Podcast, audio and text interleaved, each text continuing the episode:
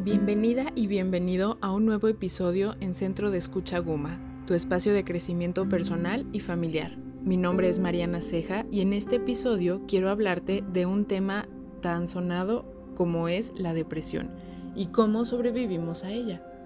La depresión es algo que pasa, no es algo nuevo en sí, pero que a raíz de la pandemia puedo decirte que se repuntó y la realidad es que es una fortuna que cada vez normalicemos más hablar de esto. ¿Por qué? Porque ahora ya conocemos más personas que están pasando por esto o ya es más común que se hable acerca de esto. Y bueno, quiero compartirte que según la Asociación Americana de Psiquiatría, la depresión se ha convertido en la tercera causa de incapacidad.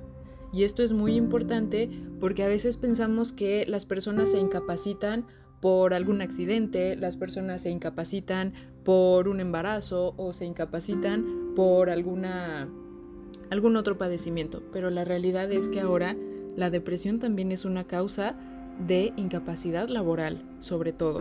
Ahora eh, es más común, por ejemplo, ver compañeros que están pasando por esto en tu mismo lugar de trabajo.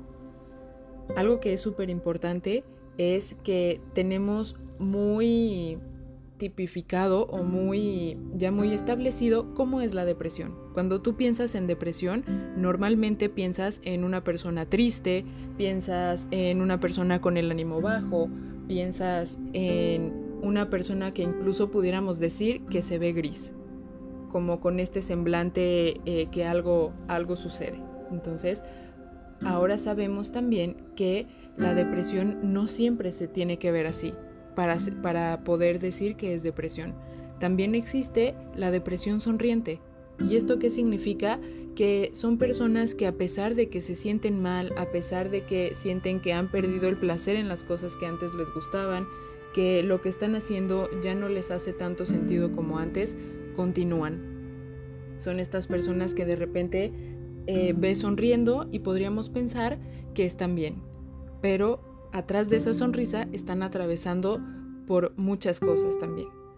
Ahora, ¿en qué consisten los principales síntomas de la depresión? A grandes rasgos es eh, perder el placer, por ejemplo, en las cosas cotidianas que antes disfrutabas y ahora ya no lo haces de la misma manera.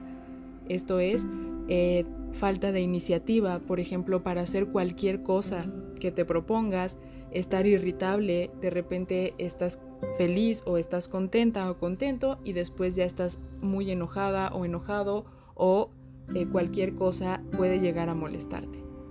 Este sentimiento de culpa, sentimientos que están ahí rondando que no nos hacen sentir muy bien. El sentirte desesperanzada o desesperanzado y pues obviamente la tristeza. Pero la tristeza no lo es todo en la depresión. Así como ya te lo mencioné, también existe la depresión que está disfrazada de una sonrisa. Ahora, algo que he visto constantemente que podemos denominarle errores de acompañamiento, por ejemplo, es cuando estamos con una persona que está pasando por una depresión y o puede ser que nos metamos demasiado en los sentimientos y en la situación de la otra persona y terminamos también por asumir que a nosotros nos está pasando igual.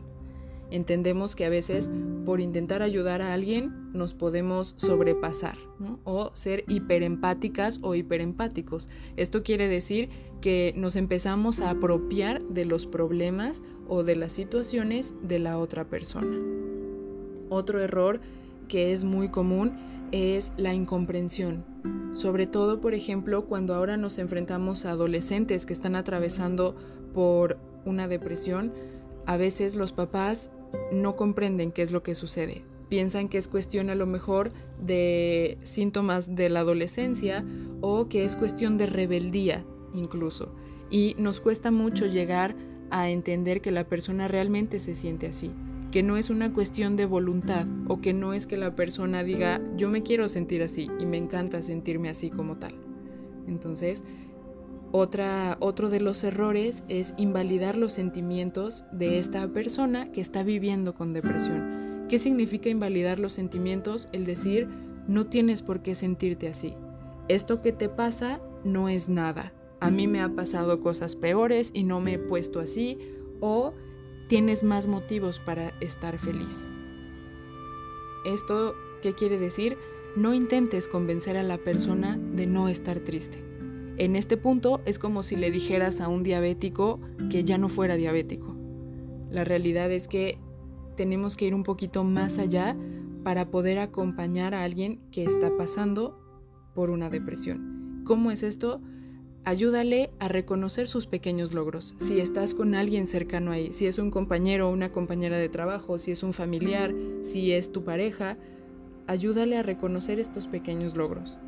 A que cada día, porque cada día se vuelve un reto y realmente es así, cada día es como una batalla que vas pasando. Entonces, el hacer pequeños logros, por ejemplo, el lograr salir a salir fuera de a ir promoviendo la motivación. Y bueno, ahora con estos con estos tips que tenemos, recuerda que no tienes que enfrentarlo sola o solo. La depresión es un padecimiento importante que también es necesario que pidas ayuda. Si estás pasando por una situación difícil o conoces a alguien, también tienes la línea de escucha a tu alcance. Además del centro de escucha, podemos ayudarte donde quiera que estés. Puedes comunicarte al 3616 04 1406, esa es la línea de escucha. Y bueno, con esto nos despedimos por hoy. Mi nombre es Mariana Ceja y mi teléfono es 33 37 23 61 36. Recuerda que en el Centro de Escucha Guma contamos con especialistas que pueden brindarte orientación y apoyo emocional.